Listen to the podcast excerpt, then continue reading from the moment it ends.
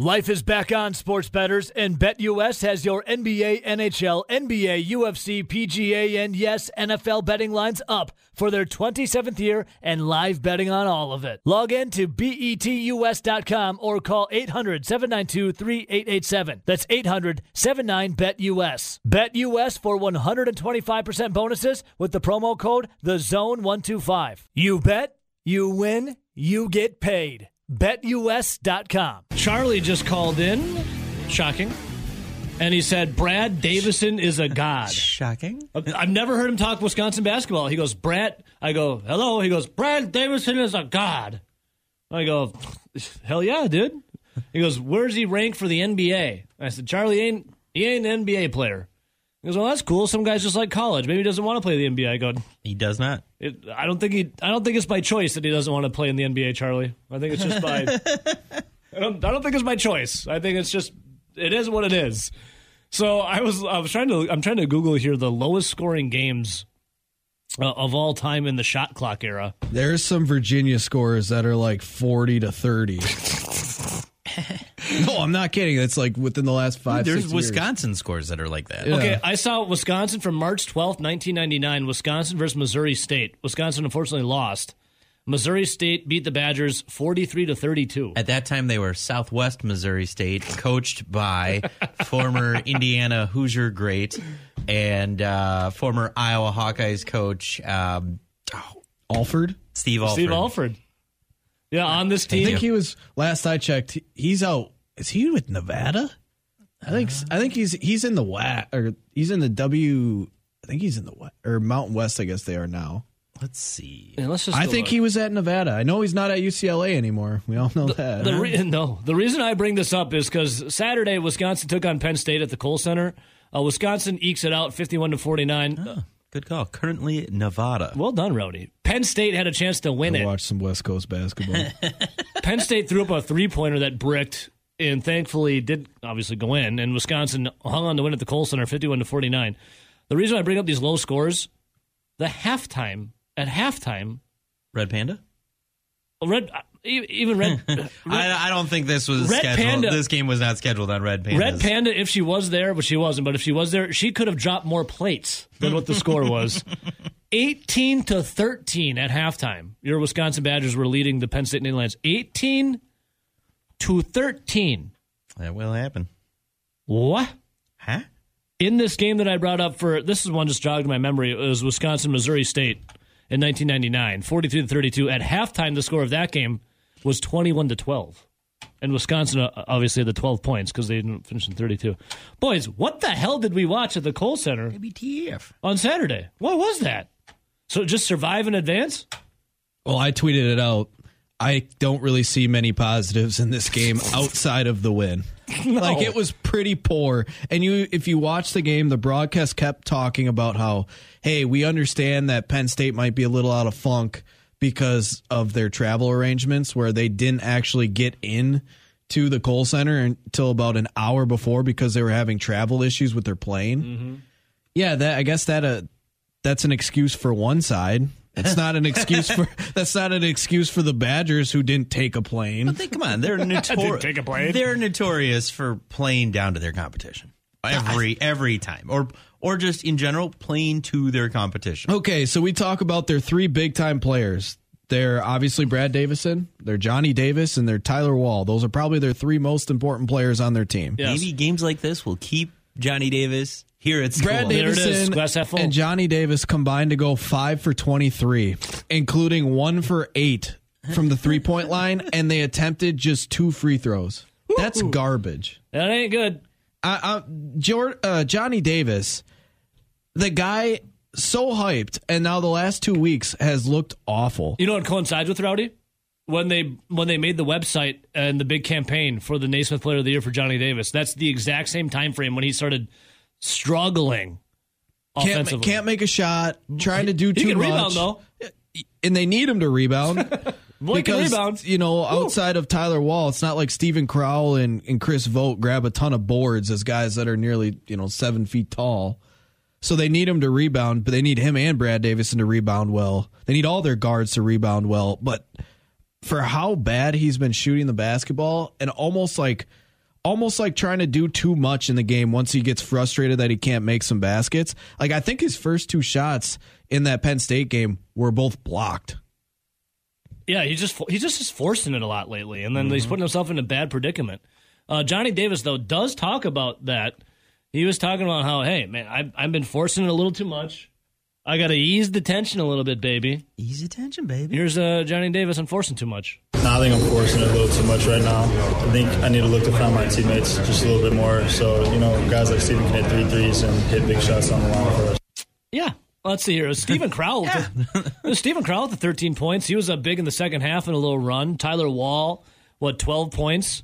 Chucky Hepburn, a nice little 10. Brad Davison, 9. But what the? I don't know, dude. Johnny Davis, definitely forcing it. He says, talking about how the attention he's received from teams is impacting him, but he can overcome it. Yeah, I would definitely say the attention.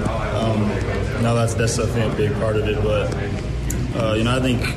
You know, being as good of a player as I am, and, you know, a lot of good players go through stretches like this where they don't shoot as well. But I think it's all just about how I respond throughout the rest of the season and the postseason. So let me ask you this. Well, I'm glad he's realizing it, but now he's just got to do something about it. Well, is this one of those things like you get it out of the way now? Like he's too good of a player to stay in a slump like this offensively. You get it out of the way now. You work on it and practice and obviously the games, and then come tournament time, he's that type of player to turn it on again. Well, if he's a guy that's that good, like we saw the first 2-3 months of the season, and teams are now in the Big Ten, maybe because they're starting to get second looks or they've seen him enough, they're getting good scouting reports and they're coming up with good game plans. That means that Greg Gard and Johnny Davis need to go back and regroup, and they need to make some adjustments. Yeah. Davis does talk about, though, he knows he's a big scoring threat, but it's fine if they're winning games, even if he doesn't put up a lot of points. I think it's just picking my spots on the floor. I think I've been trying to force it a little bit too much right now because I'm getting a lot of attention. And I think that my role on this team is to be a scorer, but if you have to win games with me scoring 10 or a few points, then I'm fine with that. I think it goes in that thing where it's like you have all the attention on you, you're a Naismith Player of the Year candidate, you got NBA scouts in the gym watching you wherever you go, that maybe you're in your own head too much. You're not letting the game come to you, you're forcing it. Is there another like reason why they're not going consistently more to Tyler Wall? I mean, when they get him the basketball down low in the post, with decent like post touches, he's been finding ways to score the basketball, and he's been probably their most consistent player in the post. Yeah, his ankle's fine. Otherwise, they'll play. Yeah, I feel like they'll go to him like in little stretches, and he'll get nice, easy layups, and then they just don't. They're like, yeah. They're like, we'll shoot a couple threes and miss, but we're good with having 5 minutes of no scoring. That's why it's like, how do you have a guy that clearly has a good matchup? And his scores like, you know, 2 straight times down the court, and they're like, nah, we're going to chuck up a couple threes here. Yeah, I don't know. It's right now, I think it's something that's in his head, obviously. You got all the eyes on you, all the attention, fanfare for the NBA, a lottery pick potentially, and you're like, okay, I'm this good, so I'm going to continue to be this good, and all of a sudden he's playing out of sorts. And we've been talking about this pretty much all year, but the lack of production off the bench. Like, they won. They scored 51 points. They had 3 points off the bench. Yes. They had, you know... There's been games with 0. Yeah, not a ton of production, but when you look at some of the bigger guys that have been coming off of the bench lately, it's Lauren Bowman, it's Chris Vogt, and it's Ben Carlson. Those are kind of the 3 guys that have had, like, the majority of run off the bench. And I kind of agreed with the broadcast. I thought that Lauren Bowman over the last 2 weeks, even though the Badgers have struggled, he's looked like he's becoming more confident just with how he dribbles the ball, taking shots, but it hasn't coincided with playing better. Yeah. Like they're still struggling. There's also the whole he took a year off to go deal with family issues, so he was away from, competitive basketball at least. Yeah. It's nice to see him looking as you're looking at him, there's improvement happening there. But yeah, there's not body language wise. It's starting to look better. Like he's more confident, but it hasn't transferred to actual game yet. Yeah. And then to me, Ben Carlson just still looks kind of like a timid, skinny freshman. Yeah. Back injury. And now granted he had back injury last year and he had multiple COVID and illnesses earlier this year. But the one thing that just like, I just have to take deep breaths when watching for not so I don't scream is like over the last month. Seen Carter Higginbottom at the end of the bench? Chris Vogt.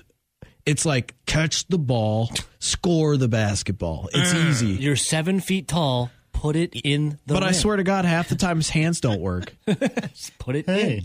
Just try it in. Like him catching the ball doesn't work very well. Needs to stick him on his hands. Or when he's like 3 feet from the basket, just missing layups. Looks like a little kid trying to catch a football his dad throws at him for the first time. You know, the little underhand toss, and he just like, whiffs on it. It's like, I don't get it because he looks so much better. Now, granted, the competition probably was lesser, but you can't even really say that because it's not like they played a ton of Illinois States. Right. They played the Houstons of the world. They played Marquette. They played Texas A&M. They played a lot of really good teams, and he just flat out played better. Yeah. Like, he was catching entry passes. He was making layups. Now, all of a sudden, he's just not. Yeah, he was having some huge minutes, and all of a sudden his minutes, you're just like, okay. And that's the thing. It's like we understood going into the Big Ten that, you know, he was going to have to be a big body that was more of a rim protector that rebounded and played physical. But he's even shrunk from that role. And I don't get why. Well, we'll talk about it coming up. I have more comments. Also, revenge on the brain for the Badgers. They're going to East Lansing, taking Sparty. I love this tweet right here from our guy, Craig. Hey, Craig. Hey, Craig. What up, Craig? Craig, you're funny, man. I like that meme you sent me last week, too. That was funny. He responded to the, did you watch the Pro Bowl yesterday? No, yes, I watched a little. Yes, I watched most of it. Yes, I watched all of it. Craig said, it was more exciting watching the Badgers shoot the ball on Saturday night. I'm just going to put this out there, guys. Listen. It's like a mother with an ugly kid. You still love the team, the Badger basketball team. I love them. Despite the kid being as ugly as hell, it looked like he hit the ugly stick or, you know, fell off the ugly tree and hit every branch on the way down. Maybe it looked like the kid was, you know, they call him hatchet face, RG. He was chewing on a hatchet as a kid. So he's so ugly. You still love the team. You still watch it. Yeah. I would watch the Badgers shoot and Penn State shoot like 10% all night as opposed to the Pro Bowl yesterday. All night. Did you watch any Olympics at all, Arch? Rowdy, would you watch more of it, Olympics or Pro Bowl? Pro Bowl. Ooh, Olympics. Yeah? Because I didn't watch the Pro Bowl. Yeah, I didn't watch the Pro Bowl either. I tuned in a little bit of the Olympics. 15 minutes for the Pro Bowl, maybe 5 for the Olympics. And then I watched the Bill Cosby, second part of the Bill Cosby documentary last night. Well, how's that going, by the way? I hear it put RJ to sleep. Hi-oh. Did you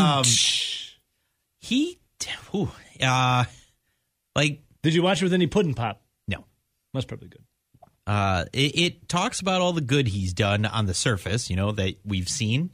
And, like, the advancement he did for black people in television, TV and movies and all that kind of stuff. Yeah. But then, it slowly dives into, like, and then he got Quaaludes. But he also, like, they're playing, like, old clips of things he did. Like, his old comedy sketches and all that. Yeah. And, like, he straight up has a skit about Spanish Fly. Interesting. Yeah.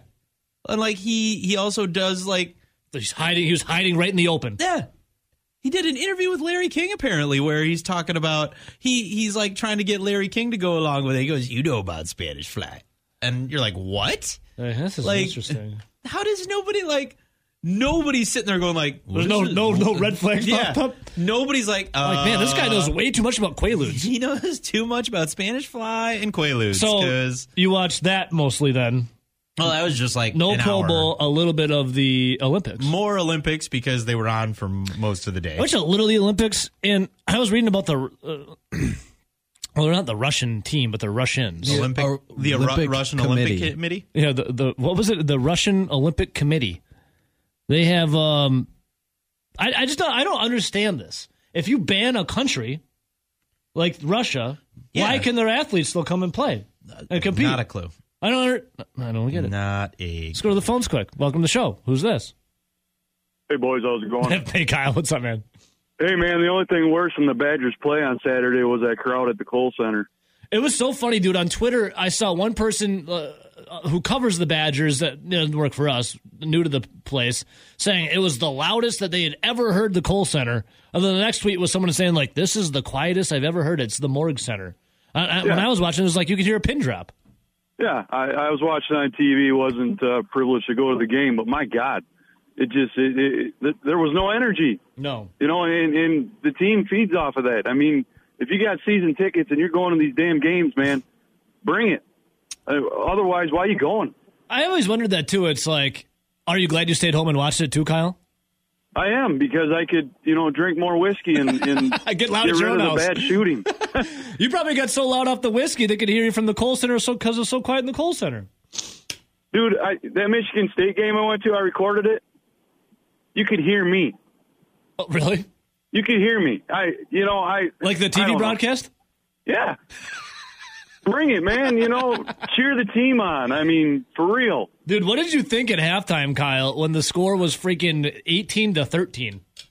I almost threw up. It was disgusting. I don't understand what is going on.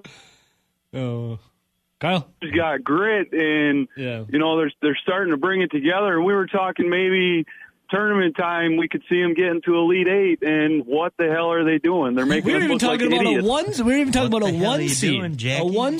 Remember 2 weeks ago when they were going a little stretch where, I think it was before they lost to Michigan State, we were like, they could be in the top 5 when we get back on Monday. Well, there's still, new polls come out today. They'll probably stay around 11. Mm-hmm. But I don't know, dude. I think it's just a little lull of the season, you know?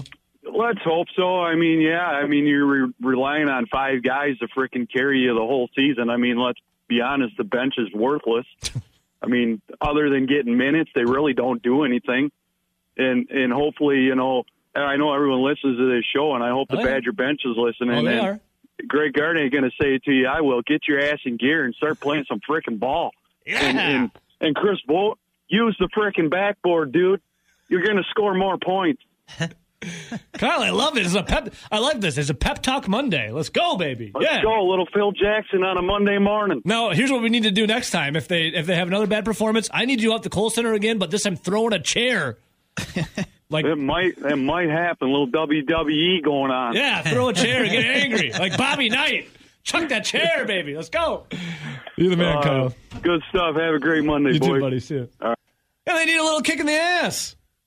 And, Kyle, you're correct. Everyone does listen to this show. The bench is listening. The whole team is listening. Yeah, so that was that Michigan State, because it was where they had, was it Purdue, Northwestern? And Michigan State. Was that a weekend game or a Friday night game? Yeah, it was a Friday night game. It was the Michigan State game. Like, we could go back on Monday. The new AP poll comes out. They could be top 5. And then they lost. Because, remember, we were in that stretch. We were hoping for at least 2 wins would be like a solid stretch, and they got the 2 wins, but then you were sitting there 2-0 going into having Michigan State at home, and you're like, okay, wow, you could definitely go out and win 3. Well, then Tyler Wall was announced out. Yeah, hurt his ankle, was it? Yeah, the front line for the Badgers there just didn't play well. I need Kyle at the Kohl Center again. I want to see him throwing a chair. I want to see, someone's got to throw a chair. He's going to Bobby Knight it. Bobby Knight it. Throw a chair. And hopefully someone doesn't Latrell Sprewell him when he tries to do it. Since we're talking Badger basketball, come on, and now I hope that doesn't throwing happen. A chair and Bobby Knight has been brought up. Who is the coach on the bench that is most likely to throw a chair for the Badgers? I can't see any of them doing it. What's his face? Who just came back? Seems to be the most fiery. Chambers? Yeah. You think so? Yeah. I can't see Gard doing it. Krabinoff. See, I can't really see any of them doing it. Well, same, but we need someone to throw something. I could see. I think Gard is closer to. Even as a player, Dean Oliver was just low key. You don't think Greg could, Rowdy? He gets pretty feisty. I could see someone like from the bench throwing the chair, him getting upset, running the chair down and grabbing it and bringing it back to the bench. Yeah, don't do that. We need to sit on this. I need this. That's why Kyle's got to be there. Kyle said he recorded the Michigan State game. You could hear himself screaming. We need Kyle there courtside. We'll start a GoFundMe. Every team needs one coach that's the chair thrower. Everybody needs one. You need a fall guy. Yeah, if you don't have a fall guy, you're the fall guy. Carter Higginbottom. Rowdy. Carter Higginbottom throws the chair. Then what do you say? Dude, you saw him shoot free throws. You think he can throw anything? he probably accidentally get it in the stands. Probably let go too late and throw it in the stands. Oopsies. This is my affiliation with the Gangsta Nation. Another G joining us right now. Zach Heilprin, what's up, homie? What's going on? What's up, Holmes? What's happening?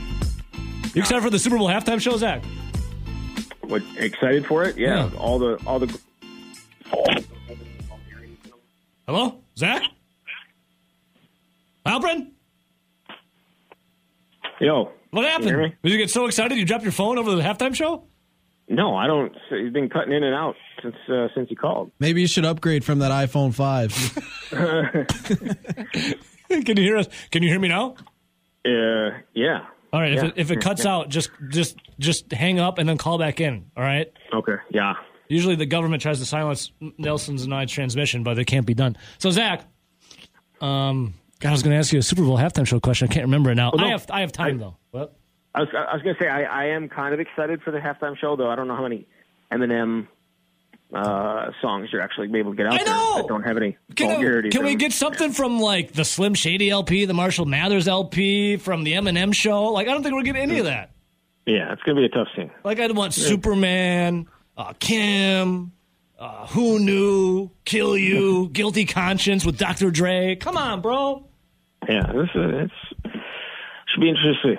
Yeah. Anyways, Zach, what was very interesting to see, and you there in attendance, do you, in all your times covering Wisconsin basketball, do you ever remember a time where the score was, what was it, 18-13.5? There were some ugly. Well, for both teams to be that poor, no. There have been some situations where Wisconsin's been that poor. I'm thinking about the year when they didn't make the tournament. It was really bad, but. No, that was on par with what they did in the 2011 Big Ten tournament when I think the score was like 18-16 at halftime, or maybe it was even less than that. It was a pathetic effort all around by on both sides. Well, was that when they had battle for Penn State? I don't know. Jordan Taylor had 16 in Wisconsin. They ended up losing that game 39-33. Wisconsin did. I think Wisconsin got down 18-2 in that game. But, yeah, they ended up losing at 39-33. Jordan Taylor had led the way with 16 points for Wisconsin. He was 7 for 27 or something like that from the field. So, I'm pulling it up right now. Well, Zach, I compared it to having, like, you know, I don't have any kids, but I've seen – listen, I've seen – you do have kids. Well, yeah, I know. They're very handsome. But I've seen... Yes, Battle was the leading scorer. He was 3 of 18 shooting the ball. Now, you know when you see some... 9 points. You know when you see some kids sometimes, and you're like, God, like, that's just an ugly kid. Like, but you don't say anything. You just say to yourself, like, that's just like an ugly kid. And everyone else knows it's an ugly kid, but the mom's like, look at how beautiful my baby is. Like, yeah, that's a good-looking baby right there. Ooh, that was like watching Badger basketball on Saturday. It's like a mother with an ugly child. You got to love it no matter what, you know? I see that, and now I know why you didn't want to compare it to your kitties. I don't know if anybody was saying that. I mean, I do think like you can look at like all the. Here's the thing, like it's an ugly kid.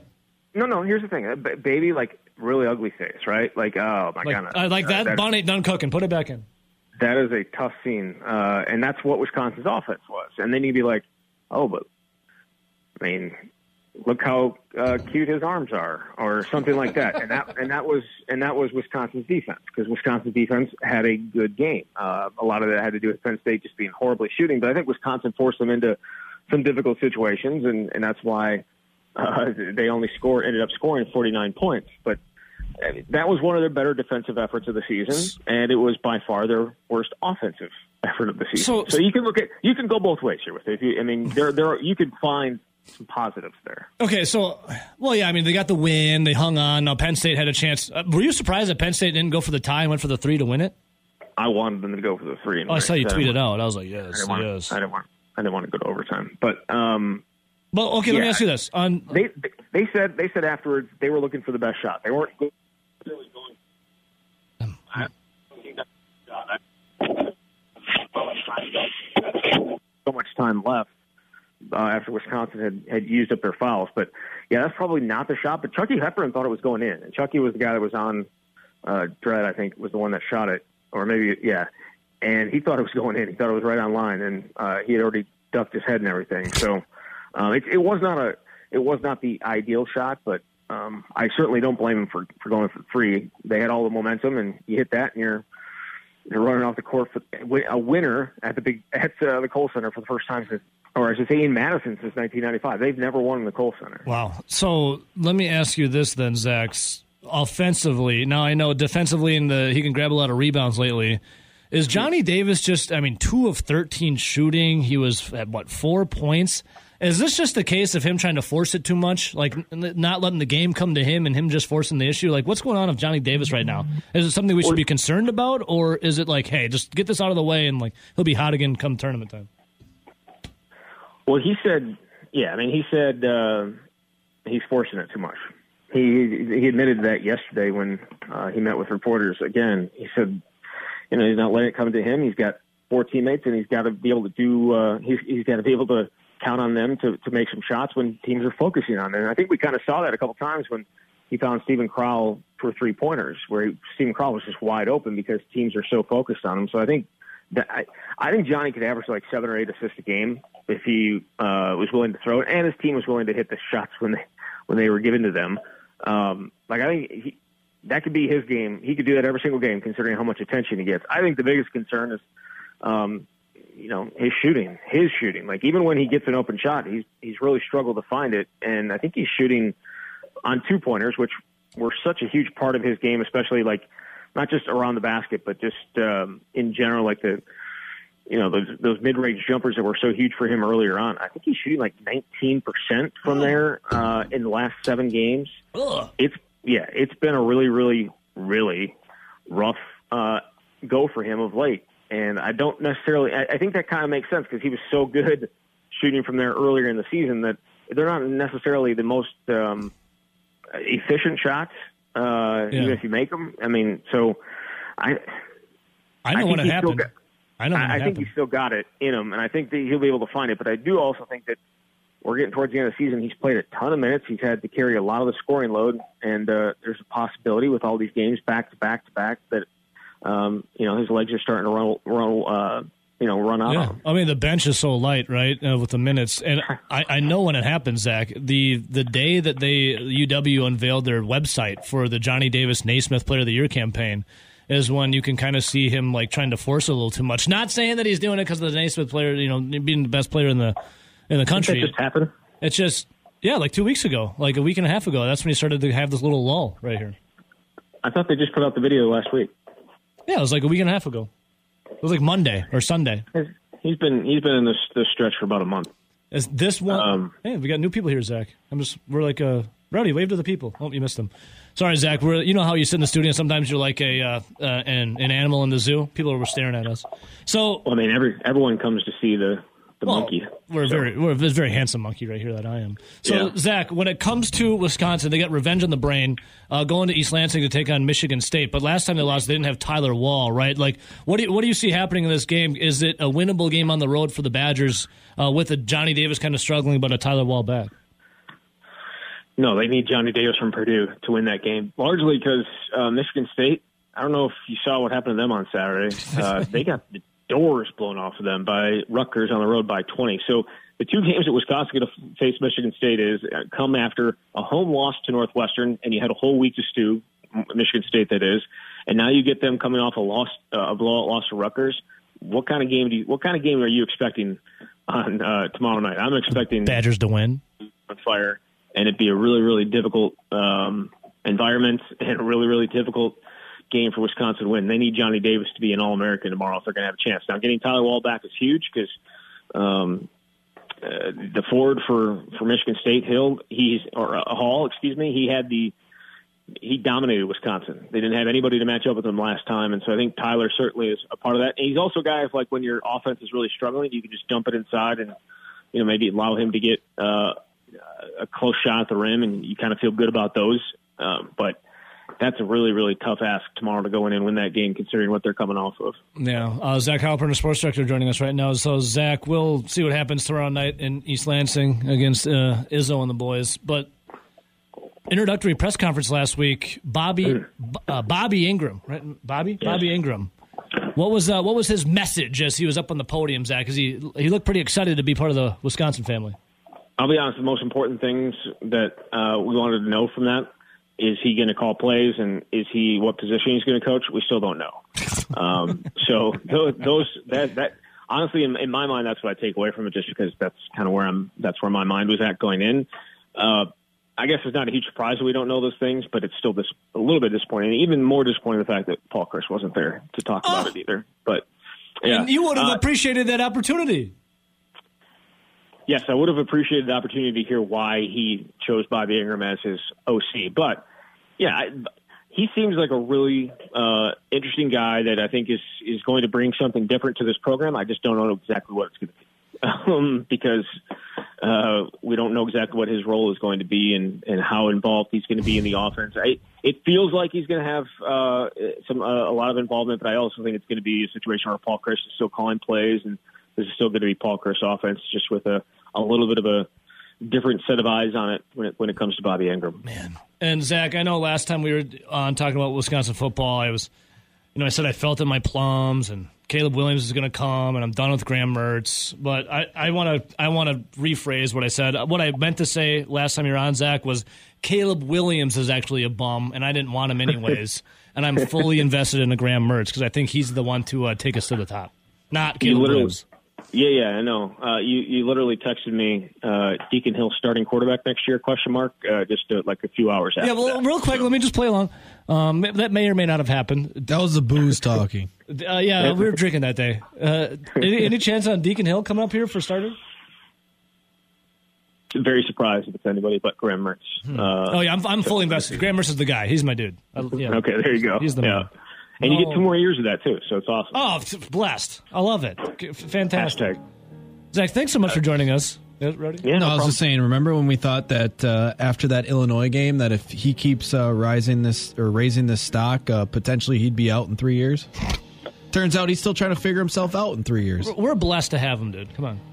That's why you get 4 years of eligibility. He's only halfway through. He's got 2 more years to reach the heights that everybody thinks he can. Oh, he'll be there, dude. And Caleb Williams I've always thought Caleb was a bum. Absolutely not good. I'm so glad he didn't come. Zach, we love you, brother. Absolute Happy Monday. Bum. Oh, right, guys, hey, did you watch the Pro Bowl at all? No. Yeah, same. All right, that's all I needed. See you, buddy. Yeah. bye. Yeah, I never wanted Caleb Williams to come. If you heard me saying that, that was fake news. Someone edited audio. It's probably what the coaches are telling Graham Mertz. Life is back on, sports bettors, and BetUS has your NBA, NHL, NBA, UFC, PGA, and yes, NFL betting lines up for their 27th year and live betting on all of it. Log in to BETUS.com or call 800-792-3887. That's 800-79-BETUS. BetUS for 125% bonuses with the promo code TheZone125. You bet, you win, you get paid. BetUS.com. Well, Packers president and CEO Mark Murphy, howdy doody, also looks like Alfred E. Newman from Mad Magazine, if you're familiar. He has a monthly column at Packers.com. He penned a little letter saying that him, Matt LaFleur, Brian Gutekunst, and Russ Ball all want Aaron Rodgers back. Ugh. Oh, baby. And then I saw this, like on Twitter, you can go like trending topics, especially in like your area. One was Green Bay Packers. I clicked on Green Bay Packers, and this person had a tweet: "Packers reportedly want Rodgers back, but do Packers fans?" Sure, I'll take it back. Hey, I see where that article's coming from. You hear a lot of people that are on Packers Twitter or the social medias, or even callers into this show that say, I'm good with getting rid of them. I'm ready to move on. I'm not in that group. I don't really understand that group's line of thinking, but there's definitely a group. I don't get it. You're ready. Well, we're ready for the Jordan Love era. So you're ready to go below 500 and not make the playoffs? Apparently, Rowdy, this generation is breeding losers left and right. Well, there have been people that said they would rather have 2 seconds than a first. That is true. You can hear a show 4 to 6 on these airwaves. That was dumb. He'll never live that down. It happens to be the time that he joins us on Tuesdays, Grant Pills. He'll never live that down. But do Packer fans want... Now, I know there's some people who's called in and said they're ready to, like, move on. Rodgers has done what he's done. Like, I don't know how he's going to get over the hump again. I'm sorry, but I'm still under the guise that I would love to have a guy who's about to win his fourth MVP back playing quarterback for the Packers. Bill Belichick saying that you'd rather get rid of a guy a year early than a year late. Mm-hmm. Mm-hmm. I don't think Aaron Rodgers has hit that critical mass in his career. It's not. I don't think next year is going to be like Big Ben, where his arm just falls off. He can't move. I mean, we're talking about a guy that's on the verge of winning 2 straight MVPs. Yes. Back to back. I don't think you're going to see all of a sudden a decline to, like you said, RJ, he's all of a sudden one of the 5 worst quarterbacks in the NFL. Yeah. Especially not in 1 year. It's not happening. Now, could that be Aaron Rodgers in 3-4 years? It could be. But next year, no. You're more likely to have Jordan Love be the 25th best quarterback in the NFL next year than Aaron Rodgers. So here's what I was wondering about, boys. It's like, well, a lot of people are not a lot, but some people are ready to move on from Rodgers and go to the Jordan Love era. It's okay. Well, how would you like to lose? Would you like to lose in the playoffs, an NFC Championship game, NFC Divisional game? Like, you won the NFC North, you won all those games. Would you like to lose maybe in the Super Bowl, or would you like to win it all with Aaron Rodgers? Let me just rephrase it. Do you think Rodgers would lose? And let me rephrase this again. Do you think Rodgers would not make the playoffs this coming year? No. Let's say Jordan Love is the quarterback. Do you think the Packers make the playoffs as Jordan Love is their QB? Yes, just because I think the division's going to be that bad. Oh. I'd say 50-50. So we don't know what Jordan Love is, but you'd also have to, right now looking at it, you don't know what Jordan Love is. Mm-hmm. You don't know exactly what that roster is going to entail. Say they do move on from some defensive players too, because they're kind of in a small rebuild. That defense could be a lot worse than what it was this year. And you don't know what the other division is going to look like. You don't know how good Justin Fields is going to be with the Bears. You don't know how the Minnesota Vikings coach is going to be. And you don't know how the Lions are going to draft. And by a lot of question marks. Justin Jefferson said the new Vikings head coach, he's very excited because he's got a new offensive mind in there. Speaking of Justin Jefferson, one of my bigger takeaways from the Pro Bowl and seeing Justin Jefferson, obviously a great talent, but how much did he spend on his teeth? Oh, he's got the grills. Let me see your grills. Let me see. I didn't know those were still popular. Oh yeah, dude. Yeah, Justin, they are. I they're more blingy than normal. I thought that was like an early to mid 2000s thing. Well, I mean, Paul Wall and Nelly had the song "Grills" out in L.A. Again, around that same time. You want to see my what? Yeah. What was that, like 2005? Yeah, somewhere around there. Jordan Jefferson was probably just entering elementary school then. Yeah. You want to see my what? Your grills. Let's see here. I'm not talking Bear Grylls either. So, oh yeah, look at them, Rowdy. Look at those things. Those are diamond-encrusted teeth right there. I tell you what, little platinum, little diamond. Tell you what. Yeah, man. So it's like, okay. In 2005, he was 6 years old. Hey, very impressionable years, Rowdy. I guess. I think Paul Wall still has a grill shop, by the way. Oh. In Houston. So, Paul Wall Grill Shop. So, anyways, back to where we started. It did come out in 05, P.S. Well done. Oh, look at Paul Wall doing those grills. What would you rather have, do for the Packers? I mean, yeah, there's a chance that they could make the playoffs because of the division so bad, but as Roddy just pointed out, some of those, you don't know what the other teams are going to be doing and drafting and how so-and-so is going to perform. But yes, if Rodgers is there, it's their division to lose. Yeah. If Jordan Love is there, it's, do they even win the division? Do they even get to the playoffs? So if you're so ready to move on from Rodgers, you better strap in for some ass suckage. Seriously. No, I know. I'm laughing at it. So Aaron Rodgers not going to Tennessee, allegedly.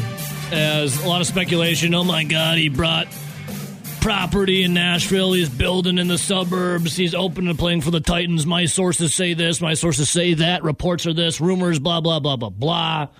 Well, apparently the Titans GM said, yeah, no thanks. John Robinson was saying, Ryan Tannehill is our quarterback. He's made a lot of plays for us. He's a great leader. It's going to be tough. Love what Ryan brings to our football team, blah, blah, blah, blah, blah. Rowdy, with that, though, remember the Khalil Mack sweepstakes when Khalil Mack was hot to trot and all of a sudden the news came out that he was signing with the Chicago Bears, and the Chicago Bears were nowhere near on the list of even when Vegas had him going. Like, they were considered just other teams, like the field. Yeah, and the Packers happened to be one of the teams that was up there as a favorite to potentially land Khalil Mack. And a lot of Packer fans excited for it, and then couldn't believe it when Chicago was the team that landed on. Like, huh? So, and it's like, you know, people want to be mad at Rodgers because he lied to me. Well, you could go look at, you know, Mike McCarthy and Ted Thompson when they were coach and GM of the Packers. There was a time when Mike McCarthy was banging his fist on the podium saying how he had a bunch of years invested in a Brett Hundley, a bunch of years invested into, what was it, Scott Tolzien? Was that what it was, Rowdy? Here. No, it was Brett Hundley and Joe Callahan. Yeah, Joe Callahan, excuse me. Let's see here. Did you just listen to that question I just answered? Just to bring it in. Okay, I got 3 years invested in Brett Hundley, 2 years invested in Joe Callahan. The quarterback room is exactly where it needs to be, okay? We're fortunate to have a great quarterback in Aaron Rodgers. We're committed to the path that we're on. Yeah. We need to play better as a football team. Yeah. And Brett Hundley, he'll be starting this week, and Joe Callahan will be the backup. And Brett Hundley, by the way. You know, statistically not great. I'll tell you that much. But remember that presser, Rowdy, when Mike McCarthy's on the podium, all red in the face, banging, saying, this is right where we want to be. And then the reports came out as he's screaming about that. Ted Thompson was trying to get Brian Hoyer on the Packers to play quarterback. You remember that? Then he ended up going to, the Patriots because they had a little under-the-table deal with Bill Belichick. People weren't mad when, Mike McCarthy and Ted Thompson were lying to their face about it. So you never know what's going to be happening. Like this GM for the Titans could be saying, Ryan Tannehill's our guy. We don't want Rodgers. But, Rowdy, you did a little deeper dive on the contract situation for Tannehill, yes? Yeah, and there's no way. The guy was, the cap hit on him was over $50 million if they just straight up cut him. Oof. And he's making a lot of money as well. It was in the 30s. There's no way that they're going to be able to move on from Ryan Tannehill unless they found a trade partner, which there were reports coming out this weekend and pre-Pro Bowl that doesn't look like the Packers are too much in a hurry to trade Aaron Rodgers, and that, to quote Adam Schefter, if you believe him or not, that the Packers seem like they're in a better spot this offseason than they were last offseason. Yeah, probably because they're actually talking, right? Rodgers isn't like tripping off ayahuasca in Hawaii with the Tellers and Shailene Woodley. He's, has an open line of communication. Matt LaFleur is not having to fly out to California every other weekend. Like he's like some divorced parent trying to win back his son. But this time with scotch and wine and tequila. This time Rodgers is like, okay, I'm going to have an answer for you before free agency begins. And Mark Murphy came out with a letter saying that they all want him back. All the brass are on the same page. They want him back. But also, there's this now. They're going to give Rodgers, the Packers, here's the report of the rumor. The Packers are going to give Rodgers some space. They're going to give him some space. Yeah, but wasn't the other rumors that they actually had a meeting where they all sat down and kind of hashed some things out, and even Aaron Rodgers was supposedly asked about thoughts on players moving forward and kind of like what he wanted. Yeah. When he talked about having at least a seat at the table and discussing certain things from that report, that kind of what he was wanting. Yeah. And again, there's less and less teams that seem like they're able to land him, that it would actually be a better position for him. So I'm reading here, the Packers, $46.4 million over the projected cap for 2022. Obviously need Rodgers to sign an extension that will lower his cap number if they hope, some of their free agents to retain, like Devontae Adams. But they could tag him. They still need to get under the cap to tag him. So if Rodgers wants out, the Packers, let's see here, trading him would save them $26.9 million on their 2022 cap, and give them significant flexibility to rebuild the roster around Jordan Love. But we don't know what's going to happen. He could retire. He could demand a trade, or he could just renegotiate his contract and all of a sudden help the Packers be under cap. The biggest move, the biggest elephant in the room, is Aaron Rodgers. That's obvious. If Aaron Rodgers doesn't do anything, if Rodgers doesn't do anything and wants to kind of keep his money, which wouldn't be good for anyone, but if he wanted to do that, besides him, if he wanted to do that, there's still a way to keep Rodgers under his salary hit now and still have a team. Well, I think the biggest takeaway is if Aaron Rodgers wants to be in Green Bay, he's going to be in Green Bay next year. Yeah. The only way he doesn't is if he doesn't want to be in Green Bay. He's under contract for the next year. He can't really do anything about it. Maybe he could pull a Carson Palmer where he's like, fine, I'll retire for a year and then come back. So, trade me. But it's up to Aaron Rodgers at this point. I mean, if he doesn't want to come back, he's either going to retire or he's going to want to trade. But I think if he doesn't want to come back to the Green Bay Packers and he doesn't want to retire and he says, trade me, then I would love to see what the Green Bay Packers went in a direction. Because it would definitely, whichever direction they went in, it would tell you more about Jordan Love and what they think of him, right? Yes. Because imagine if Rodgers wants out, they're like, okay, we'll trade you. Obviously, you're going to load up on a bunch of draft picks.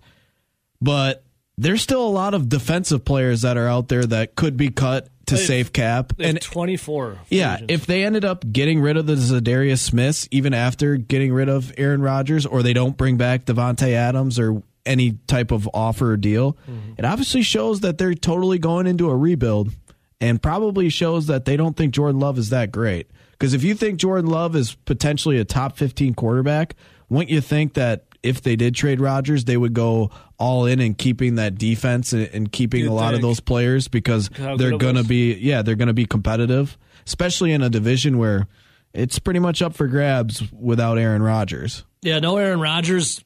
Who knows who's going to win it? With Aaron Rodgers, it's the Packers. Let's see here. Our guy Squeaky from the Squeaky Wheel. My man Clappy, what's up, dude? He says, I think they're going to have to put a roof on Lambeau to get Rodgers to stay.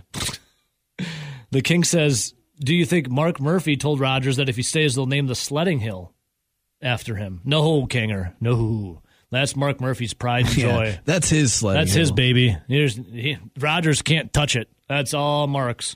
I bet he's sledding right now. I think they're going to have to put a roof on Lambeau to get Rodgers to stay. Yeah, I don't know, man. I think Rowdy and I are in agreement here. He either is a Packer or he retires. Yeah, I'm still steadfast with that. Now, something crazy could happen, but I don't know. We'll see. All right, we'll talk some more Packers coming up here as there's a little move happening potentially. I wouldn't call it saving the special teams because there's literally only where you can go is up. So, it's already a positive if this is indeed official or going to be official. All right, Rowdy, Super Bowl is on its way Sunday. Still working on plans for that. I'm probably just watch it home, do my own cooking, my own drinking there. Yeah, I really don't have any plans. Same. Bengals and Rams, I'm just hoping for a good game. No plans. Same here. I just hope it's a good game. I honestly don't really care who wins. I mean, I like the... I'd lean Bengals, same. But it's not like I like Stafford too though, so I lean Bengals. I don't really care for LA, but I do like Matt Stafford. So I mean Joe Burrow's the man, but here's why I lean more Cincinnati now. There was a dark, dark time in human history. This brings me back. That was a really dark time in human history in the year of 2016. Are we thinking the same thing? This would have been my third year at college. Yeah, we had this was tough. 2016 is when the world changed forever. And many could say this is what let the world spiral out of control into where we are now. And some do claim that. Yeah. 2016, this was the first domino. This was the first domino. Of the butterfly effect. The butterfly effect of the end of the world, essentially, doomsday. Where there was this young little baby whose parents were just, I guess, awful parents, weren't watching what their kid was doing. This kid was at the Cincinnati Zoo and fell into an enclosure where an animal was. The kid was in the water. It wasn't deep water, but it was water.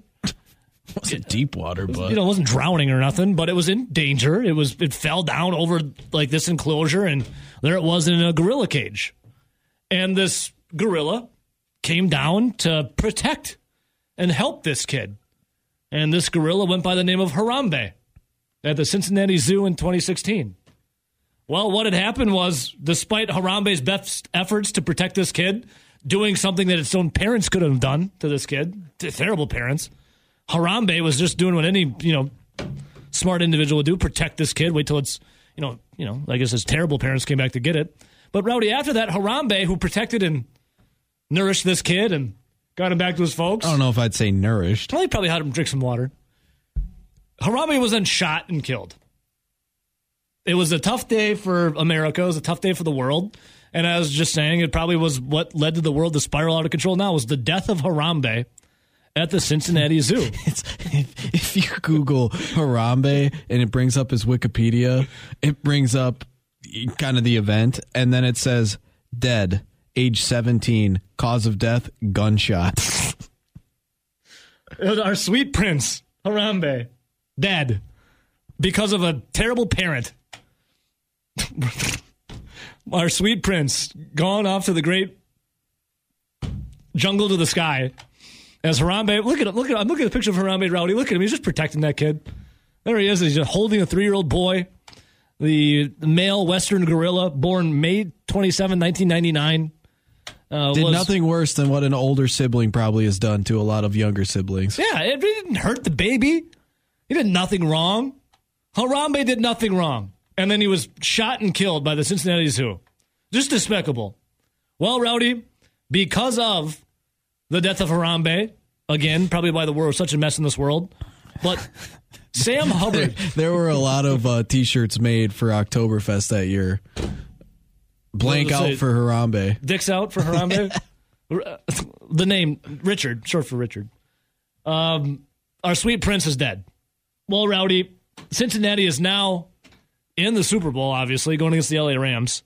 And Sam Hubbard, the defensive end for the Cincinnati Bengals, former Ohio State Buckeye. From Ohio. Yep, from Ohio. So big connections to Harambe.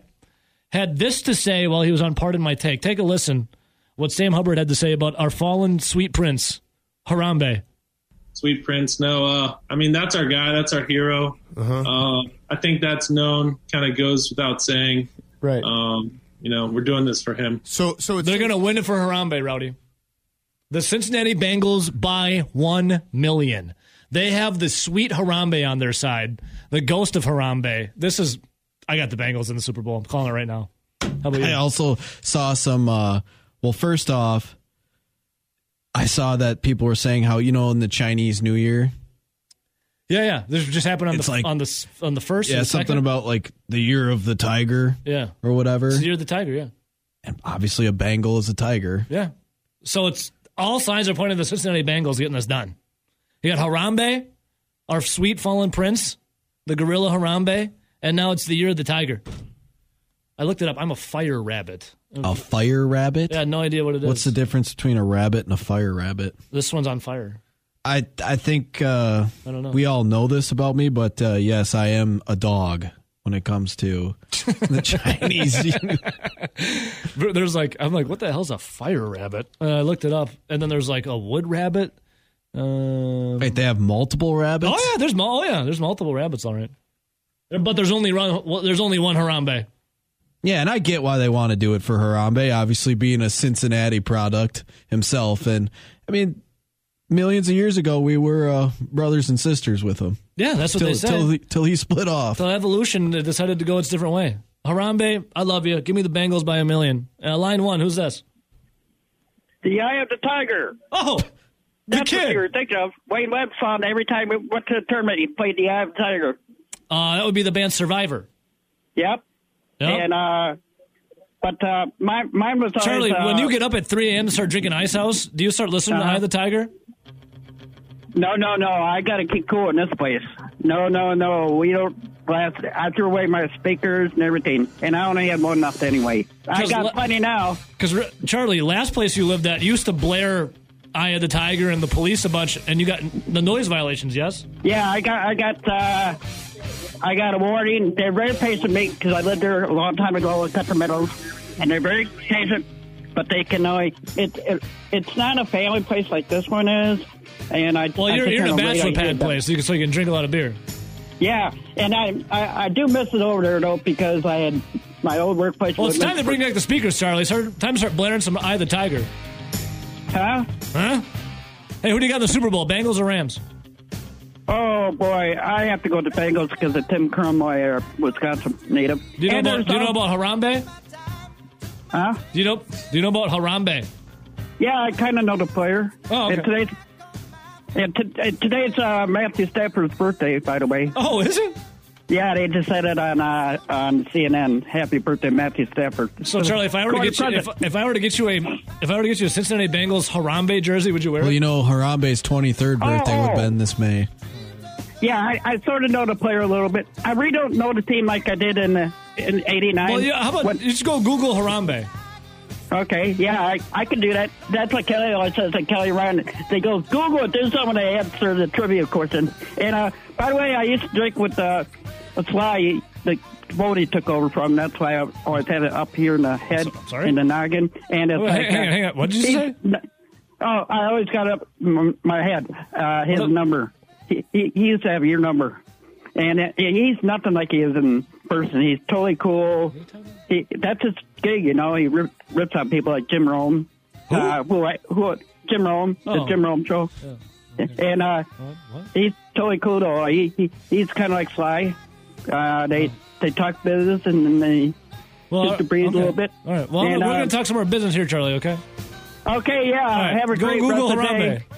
Happy Bahama Monday. Bye. Hey, Charlie. Charlie?